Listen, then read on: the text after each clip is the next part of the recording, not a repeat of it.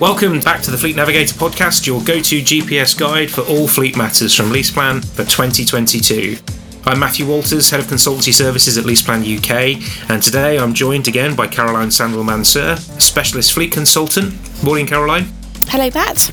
Well, 2021, what a year that was. The pandemic is, of course, far from over. Thankfully, we are starting to see some light at the end of the tunnel, especially with the vaccine programme that has given us something at least of our normal lives back.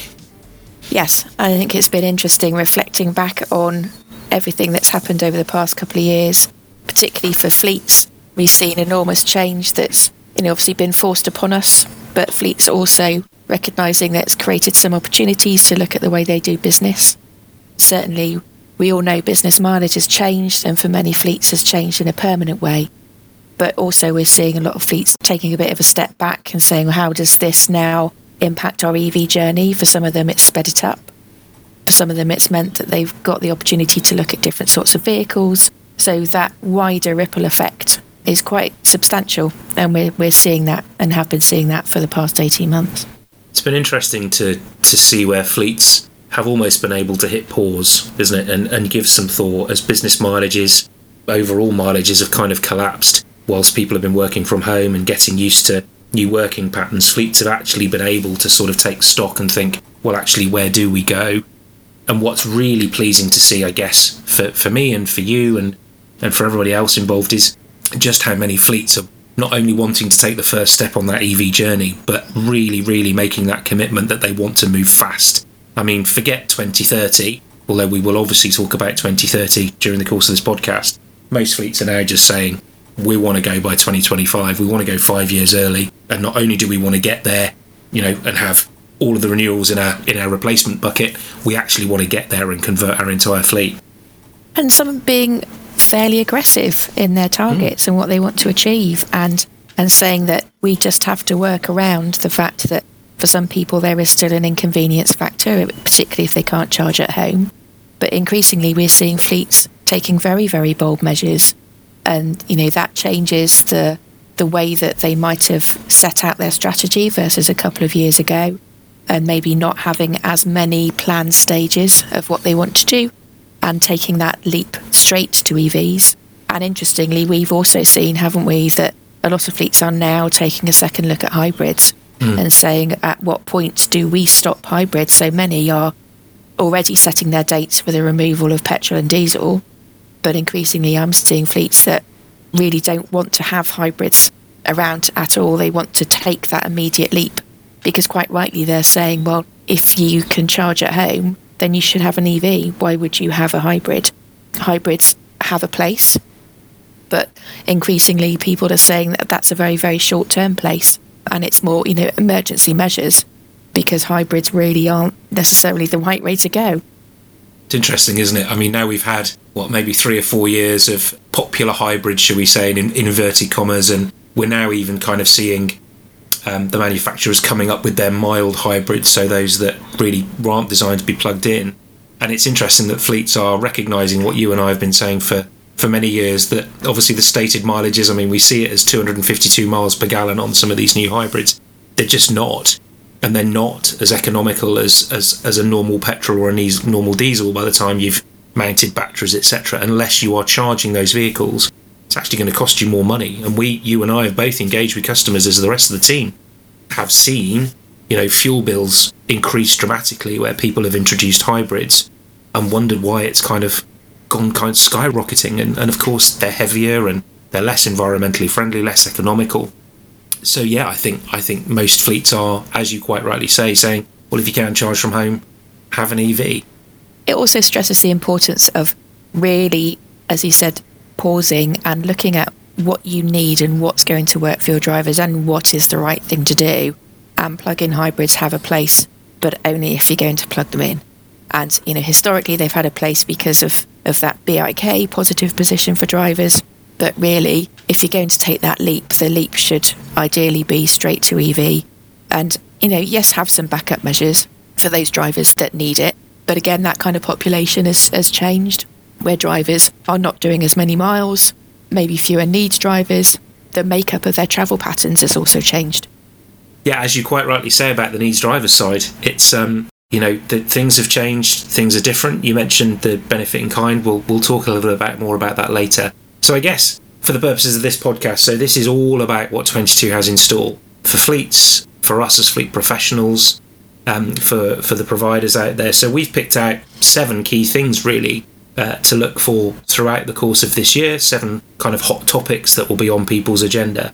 So I guess probably very prescient. We sit here on the on the on the third of February as we record, and on the 29th of January, some of the most far-reaching changes have come into place for the highway code that we've seen since seatbelts were introduced. You know what back into the late 70s, and it's kind of kind of easy to get distracted by by some of the headlines. But these, you know, this this concept now where a hierarchy of, of, of duty of care in essence has now been introduced for all road users. So obviously this just isn't for fleets.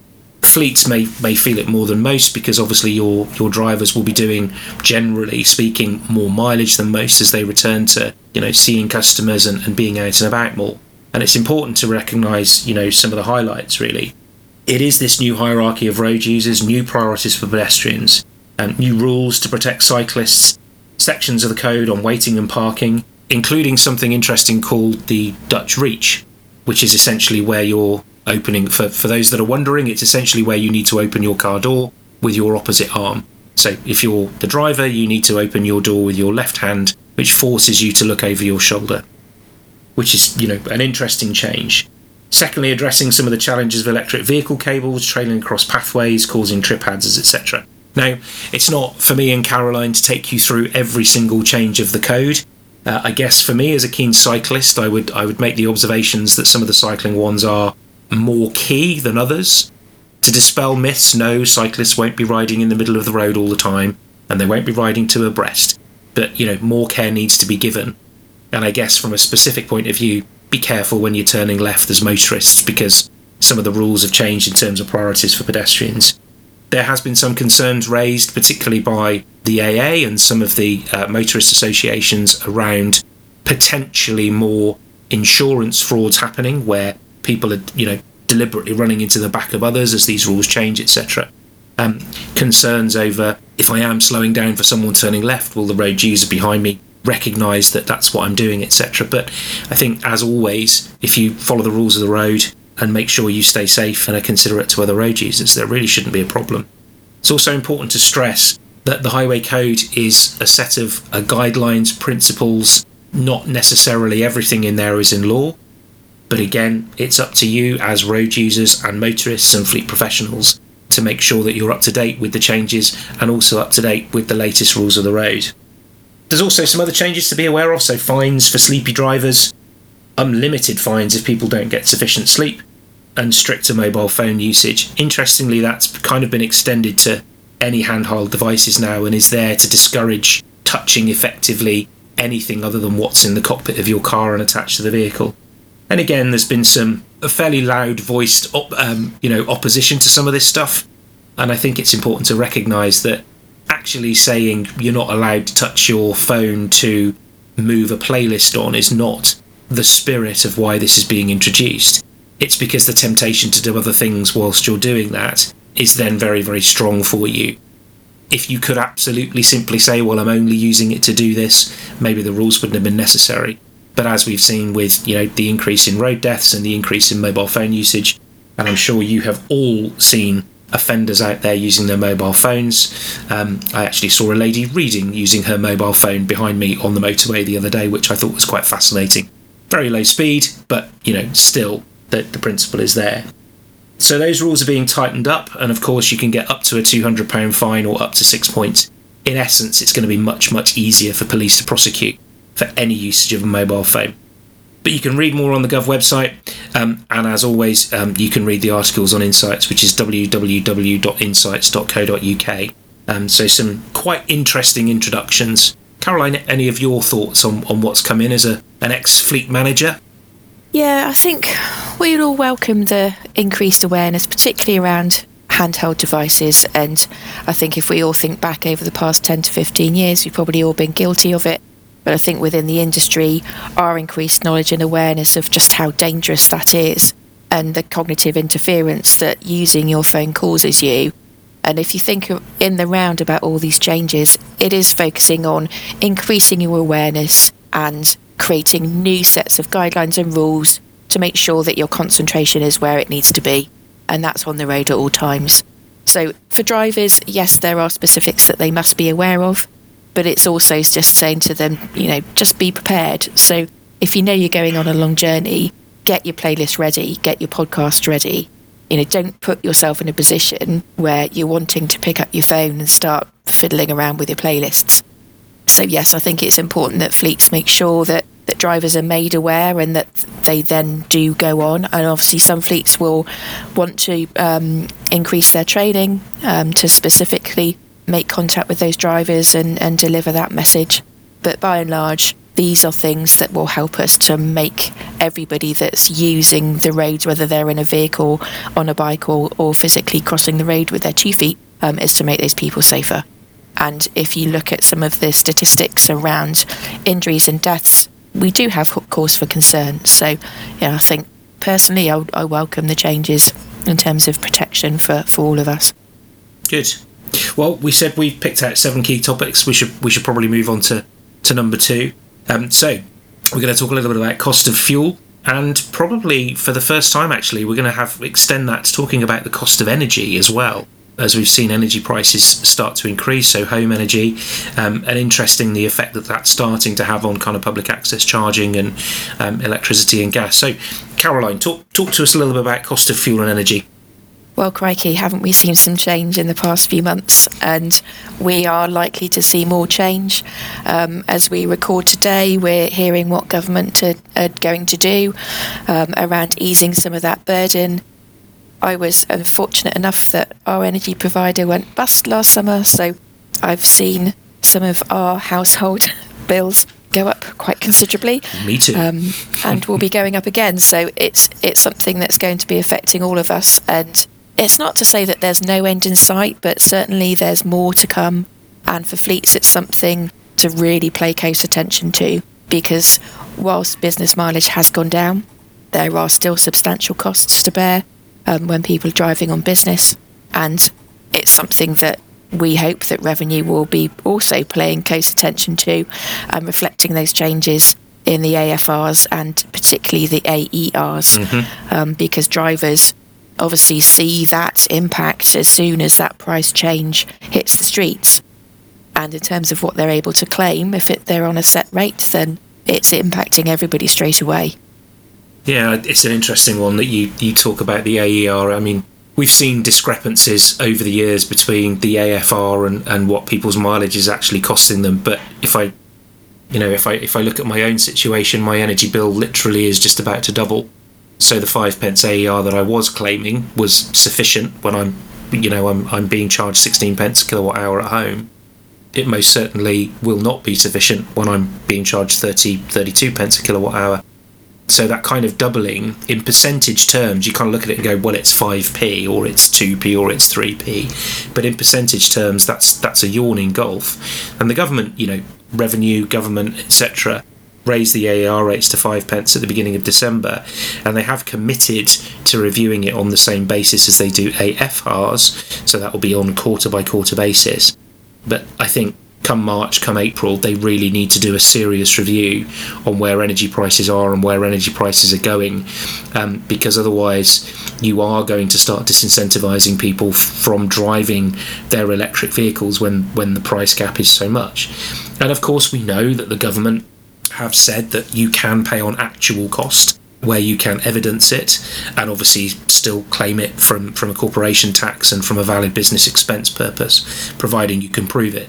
That's pretty hard when we don't have split tariffs and you can't apportion business and mileage charging effectively against your business and private mileage charges. Now, what's interesting is there are, as expected, you know, more and more technologists and more and more companies. In, in fact, you know, the LeasePlan Miles product is able to do something you know quite different and quite clever in terms of apportioning actuals to kind of relieve some of this burden on drivers. But even that kind of has a little bit of a catch up but again you know I would encourage fleets and I would encourage you as fleet managers and fleet professionals to look at what what your options are as those costs increase because your drivers are going to get more and more noisy. And I think we're in a, a real pinch point situation as well because those prices are increasing um, to more and more people. And with today's announcements and what happens come April, that sensitivity around the timing of revenue reviewing those rates also becomes critical. So it's going to be interesting to see, you know, how bold they may go come the next review. But then, you know, we're waiting three months from review to review, and in that period of time, energy costs are going up. Certainly going up. And going up at, at quite a rate, as we can see. So, so yes, it is one that fleets really need to pay close attention to. And yes, as you said, explore the options that are available to try to make sure that, that everything is fair on drivers, that it's also manageable, that there are practical solutions in place to be able to control and manage for this. I think it's also going to be interesting to look at how that does affect people's perception and understanding of the comparison between an electric and a diesel because it's not just that the pence per mile rate for electrics going up. You know, the price around fuel is changing in lots of different ways. So you can't just say, well, you know, this kind of erodes the value of an electric vehicle because it doesn't, and it's certainly not going to shrink that gap. But what we're also seeing is the cost of petrol and diesel is, is changeable and has stayed at a much higher rate for some period of time. How that then translates into how you look at your total cost of ownership. So, considering just the metal and the rental and, and maintenance and so on, but then looking at your fuel and energy usage and comparing and contrasting. And I think for lots that will require probably focusing in on fleets within fleets. So looking at your different driving populations and how this might impact different people in different ways, particularly those that are driving a lot on business.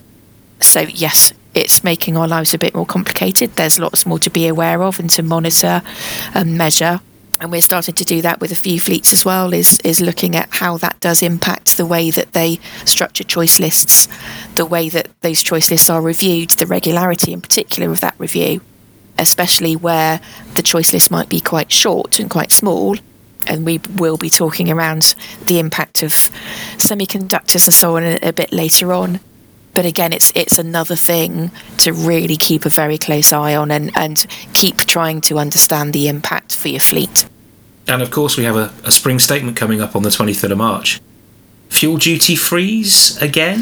Yes? No? What do we think? Well, I think it will be a certainly brave chancellor to um, step away from having things frozen. And if you think of the wider context of what's going on around the general cost of things, but equally, would or might we see them start to announce their plans for other tax mechanisms? so, you know, they might the keep the fuel duty freeze. Yeah, that you know that's going to come, and hopefully that will be announced sooner rather than later, so that we can all start to understand um, the direction that government in, intend to take but yeah, I think it will be a brave chancellor to to walk away from a freeze and, and have something else that's increasing in cost. Hmm.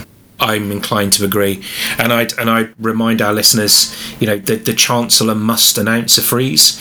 Um, legislation is already in play and already in the Red Book, which is an increase in fuel duty by CPI or RPI, whichever is the higher and we all know where CPI and RPI are just at the moment. So if a freeze is not announced, it goes up automatically. So that's kind of just a reminder. We mentioned road user pricing. That's going to be very, very significant as we move to 2030. And we've got more and more EVs on the road, and actually, finally, combustion engine vehicles are completely banned from, from retail sale. So, you know, what what do we? Th- I mean, road user pricing it's going to happen, right? I mean, it is the only obvious solution to 34 billion pounds worth of lost duty. That doesn't include VAT on fuel, by the way. That's just the amount of duty. I know that's a sickening feeling to those of you that are um, still filling up at pumps. You know, we're not all fortunate enough to drive electric vehicles yet. So that's an obvious thing, and the government don't seem to be doing what we've been urging them to do for the last 18 months or so, which is to consult with the professional bodies and consult early so as not to rush legislation through and not to do something knee jerk, which is not going to help anybody. So, is that kind of your feeling on this as well? That you just need to talk and you just need to do something about it? Well, and yes, it's inevitable, but this is a gigantic change. Huge. And and not from just a practical perspective, but but the way that that's structured and how you introduce road user pricing that is going to be fair.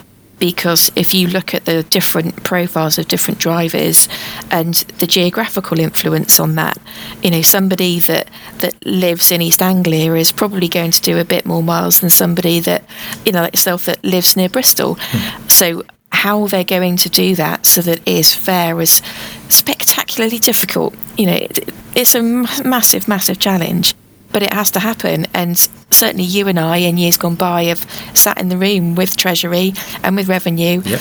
and we've talked about you know how that could work and the sorts of things to look at. So this has been rolling on for several years now. And I think the clock is ticking. There's pressure on government to really get into the detail because it's it's going to take years. And yes, you look at vehicles and the amount of data that's flowing around there are more opportunities to understand how people are using the network, etc., etc. And you've got cameras and you know all those sorts of things, but the actual structure is going to take a lot of consultation. And certainly, it's something that we push through with the industry bodies that we talk yep. to to try to get that consultation accelerated because there is so much to consider. And you, you and I both know, um, many of the listeners and it will know that this is something that has scared successive governments because it's always been recognised as a vote loser. Yeah. So, how do they transition the thinking of the public away from not, in theory, not paying road usage charges, even though every time you fill up your tank and drive a mile, you effectively are? It's an enormous shift in mindset. So, it's not just the technical aspect, but how are they going to take the public through to a very different way of thinking? That's probably the more the far more difficult thing to do rather than just technically how do we achieve this. It's a toughie, that's for sure. But you know, eight years is not long to to look at something like this. Really, um, if if we consider the 2030 deadline and lost revenues up until then. But yeah, it is. I think that's one of the toughest toughest things to come. And actually, I would I think I would broadly welcome a consultation being launched in the summer. Um, you know, they've kicked it, they kicked it into the long grass in 2020 mm. and 2021, and I, you know, there's no, there's no finger pointing there. I have absolutely no surprise that that they've done that with everything that's been going on. Let's hope, uh, as things start to get to return to normal, that in 2022, I think we're probably going to see the raft of consultations that we were expecting last year in the summer as as, as Parliament take their recess we should probably move on because um, we might end up getting political and no one wants that. So, other motoring taxes. Um, so, fuel duty isn't obviously it's not the only motoring tax on the government's to-do list. Um, we've got you know uh, we've got vehicle excise duty as well, uh, and and reforms. We still haven't seen the reforms, the expected reforms for vans and commercial vehicles. Those those still aren't in. Um, it was long mooted that those were going to come in based on uh, CO2 emissions. And again, that's if you think about passenger cars, that's fairly straightforward to do. It's you know once a vehicle's been registered, yes, we all know CO2 increases during a during a car's life, but in essence, it goes through a certification process, and it is what it is. Of course, with commercial vehicles, it can have racking, it can have you know tail lifts, it can have drop sides, it can have lots and lots of different modifications that change its CO2 from you know when it was registered.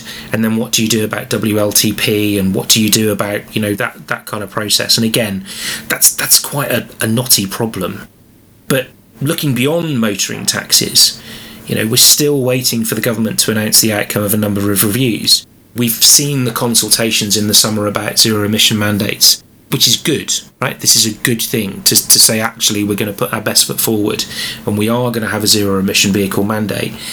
But saying you're going to do something is is all very well, but the detail in well, how are you going to do it and what does it look like? What is the quantity? What are you going to do if manufacturers fail to meet their conditions under it? So I actually applaud the government that, that they've introduced this and, and brought in, which is, you know, one step further than some of the CAFE regulations go. But they really need some detail, don't they? Very much so.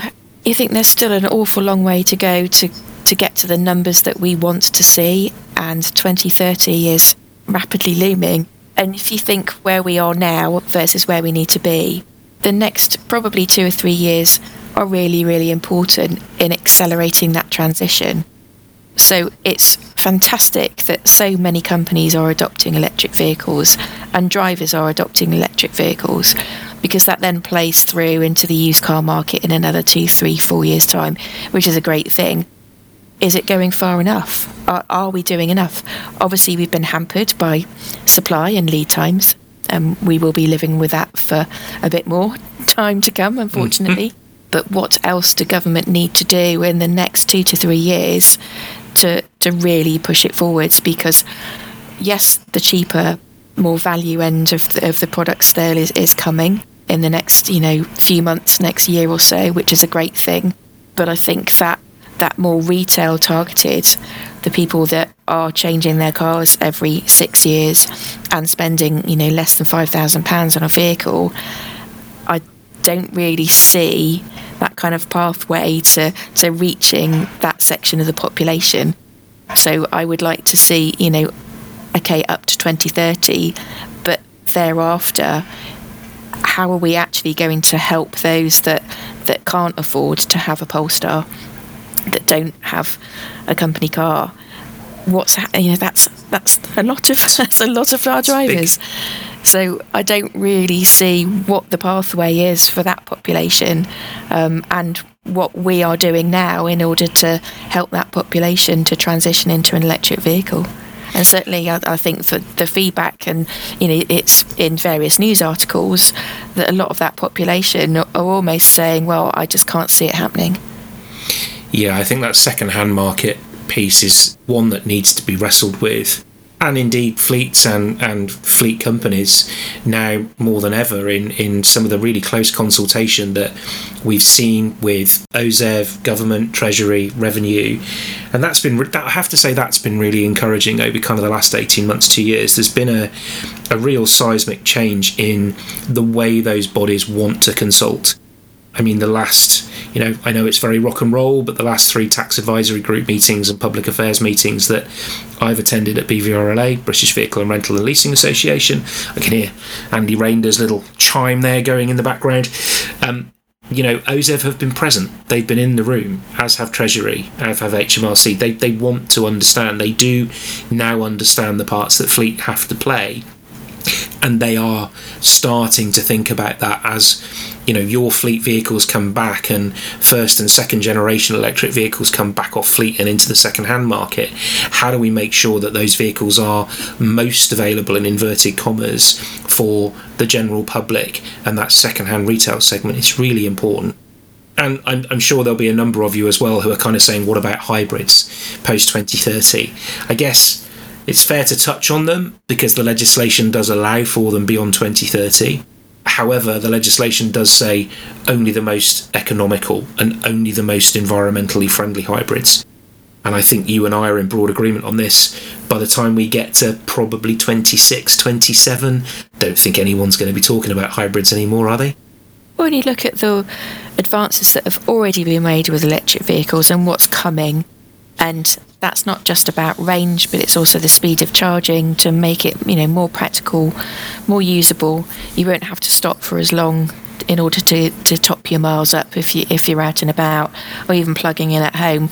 You know, it makes it easier for a wider group of people to, to adopt. But yeah, I really hope that government do recognise that the company car market is so crucial in supporting that used car market and that that translates into more supportive benefit in kind tables in years to come, that we don't see those suddenly leaping up. Because we all know that our drivers, given the choice, in the most part, will want to go to an EV, and it's the it's the inconvenience factor whilst the charging infrastructure improves that perhaps stops them. And yes, some of that is perception, and some of that perception is is incorrect, as we know around misunderstanding of electric vehicles and you know, you still see it all over social media, the sorts of things that people believe to be true, that when you hand it back after three years, it needs a new battery that costs more than the car itself. And you read the things and think, no, it doesn't. Where, where did you get that from? There's still a huge amount of misinformation around. And, and that's also, I think, something that I'd like to see government take more active a role in particularly in the next couple of years where we are at this real point where we can turn a corner and, and really accelerate that adoption because most of it is is driven by fleet at the moment. And and yes, because we can and because we should, um, and it's the right thing to do, and you know cost efficiency, etc., etc. But I think there's there's still a way to go in helping to convince that wider population and create the environment where they are able to change their cars. I agree. CAZ zones will help there, I think. I think they will, but and that's a bit more of a a stick rather than yeah. Yeah, I know. Well, we'll come on to CAZ zones.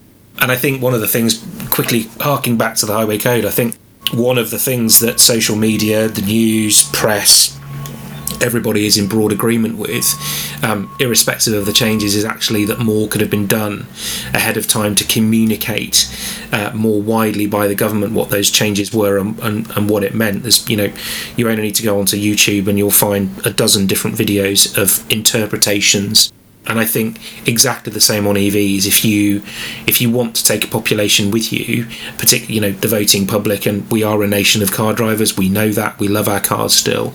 Then more needs to be done, and, and there needs to be more communication. We we talked about EVs, we talked about PHEVs. Let's talk about electric car grants, plug-in car grants, and charging. Caroline.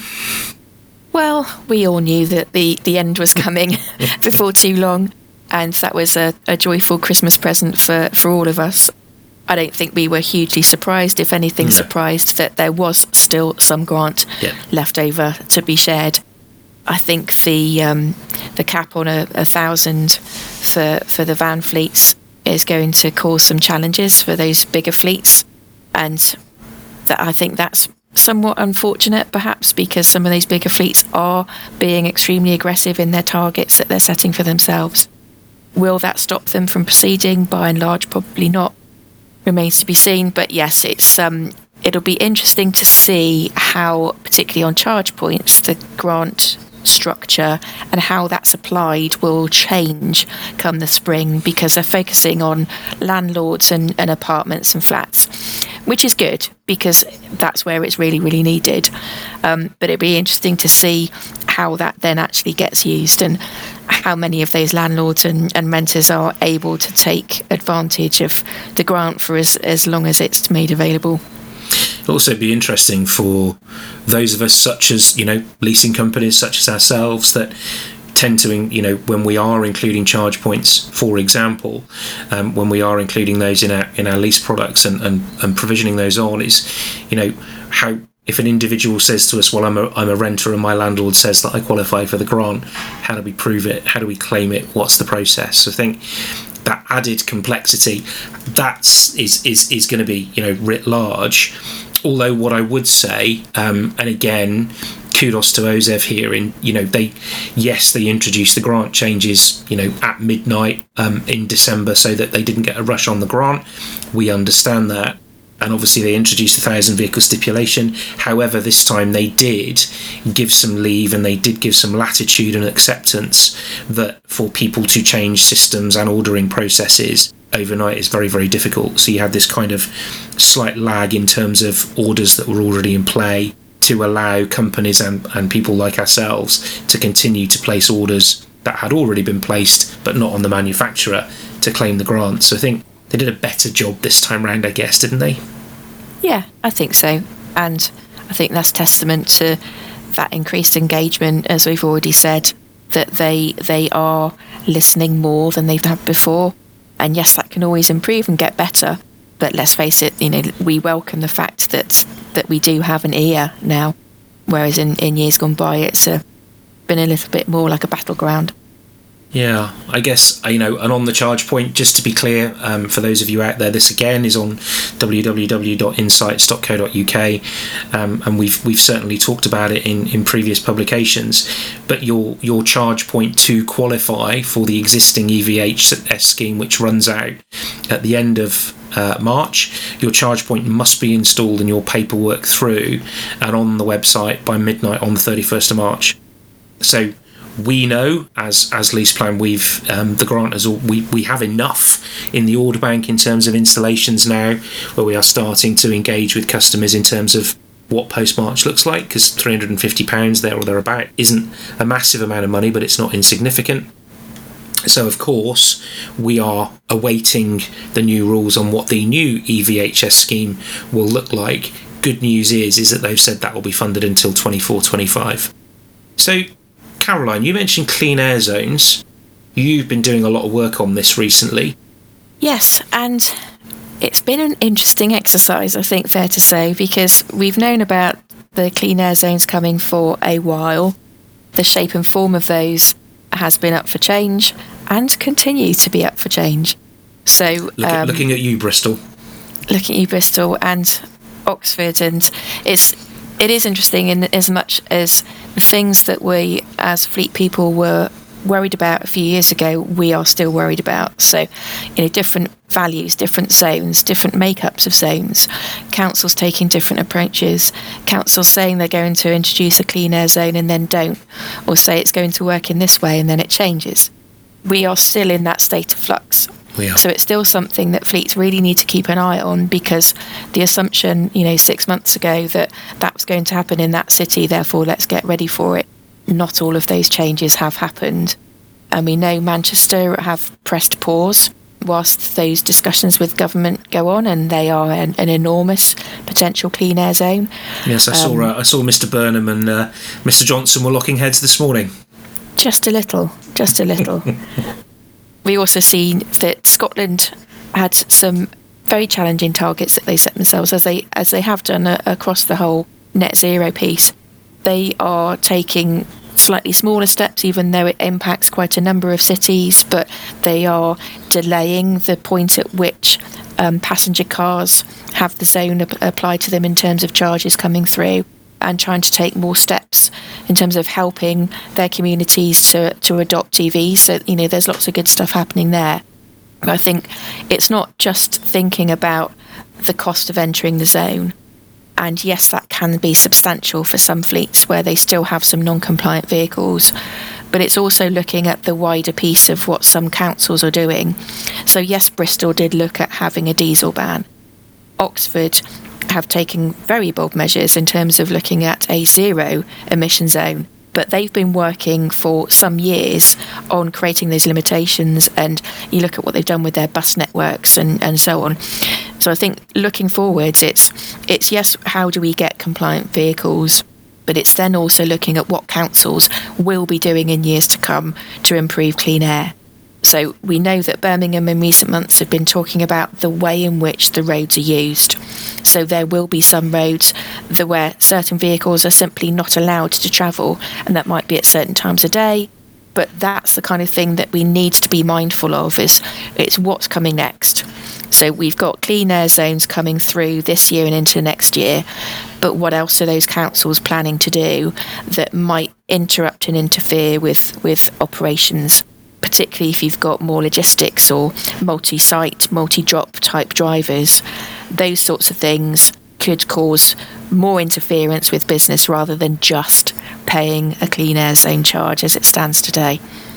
And I would urge those county councils, and again, kudos to, to Manchester and, and, and Andy Burnham and co have, you know, recently, you know, started that kind of interaction process with big business and, and interested parties, including ourselves, to try and understand, you know, how, how we can solve some of the issues. Because the, the issues with cars is one thing, but the issues with industries and vans and older vans, particularly in the SME space, where people will still be driving, you know, eight or nine year old vans, and this is really significant as a business. So, again, encouragement to the to the county councils to reach out to local businesses, national businesses, experts, SMMT, the likes of Centrica, the likes of Mighty, the likes of Virgin, the likes of Sky to kind of reach out and say, well, how, how do we solve some of this stuff? How do we adhere to our clean air zone aspirations and keep business moving?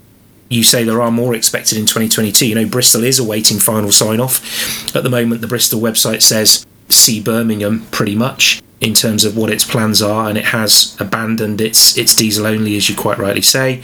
Greater Manchester seems, you know, has had to hit pause for the time being because you know there has been quite a lot of consternation as to as to how they resolve those things. But Bradford, Sheffield, the Oxford improvements, and again, one of the complications is each of the clean air zones has its own standards, and as we've seen, it's not just a Cat A, B, C, or D categorization they do start to introduce their own regulations for target areas, which is which is really confusing for fleets.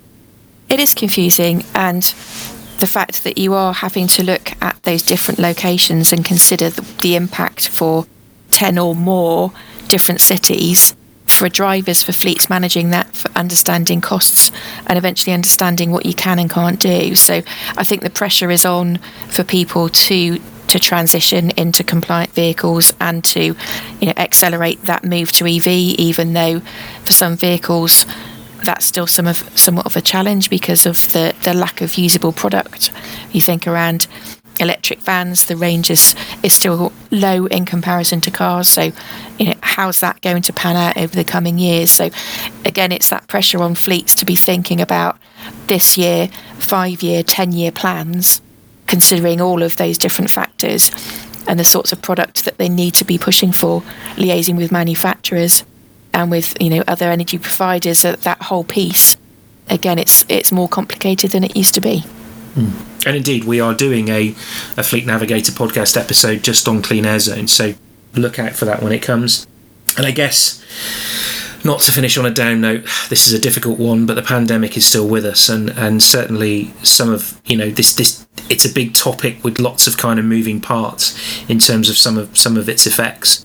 Probably, you know, don't want to dwell on it, but we, we, we can't avoid talking about the semiconductor issue.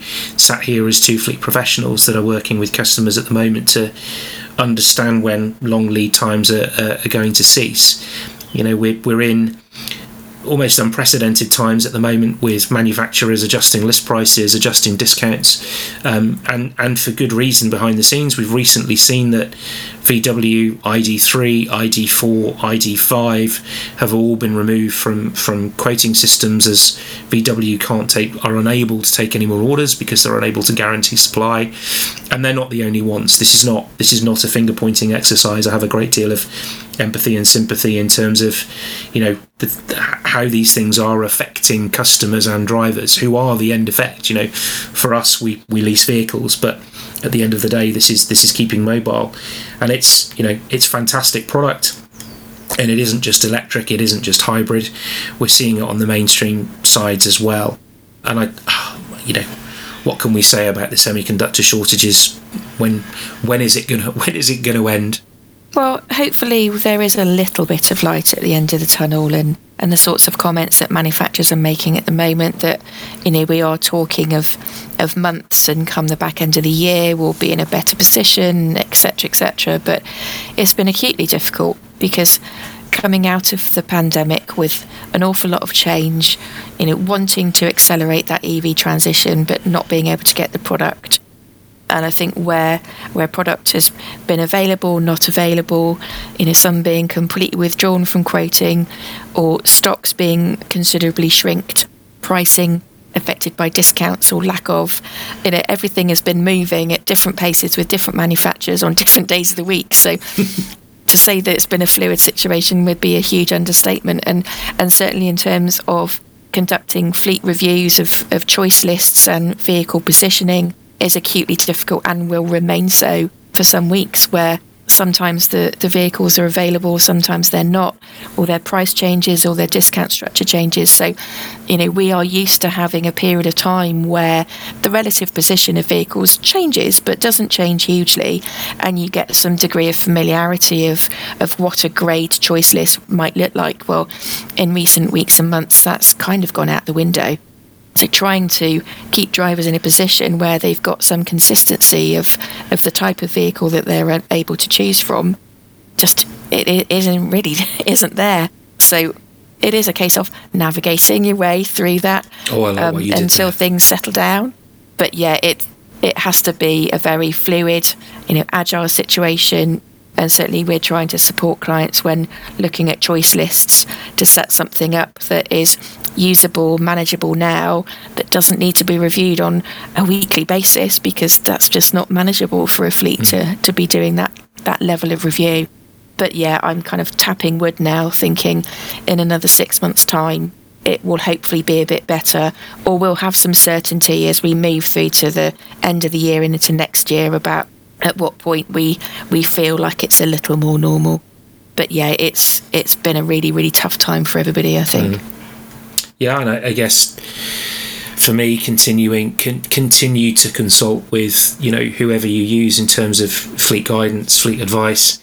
You know, we've mentioned at Insights a couple of times, and we're always more than happy to have conversations with people about how we do these things and, and, and best guidance. But continue to engage really because it is on a changing basis. As Caroline said, some manufacturers are starting to point towards the back end of Q2 this year for things to start to improve, which is really good. Hyundai is is is amongst those but obviously the tail will probably be with us throughout this year and, and, and into 2023. Semiconductor shortages, you know, they've affected vehicle production, but 2021 was better than 2020 overall. Hopefully in 2022 that continues the trend. So that's all for this episode of Fleet Navigator, your go to guide for everything fleet related. If you listen out for our next episode on clean air zones and ESG, in fact, you can subscribe to the podcast and get notifications as soon as it's live. In the meantime, take a look at our website, insights.leaseplan.co.uk for all the latest news.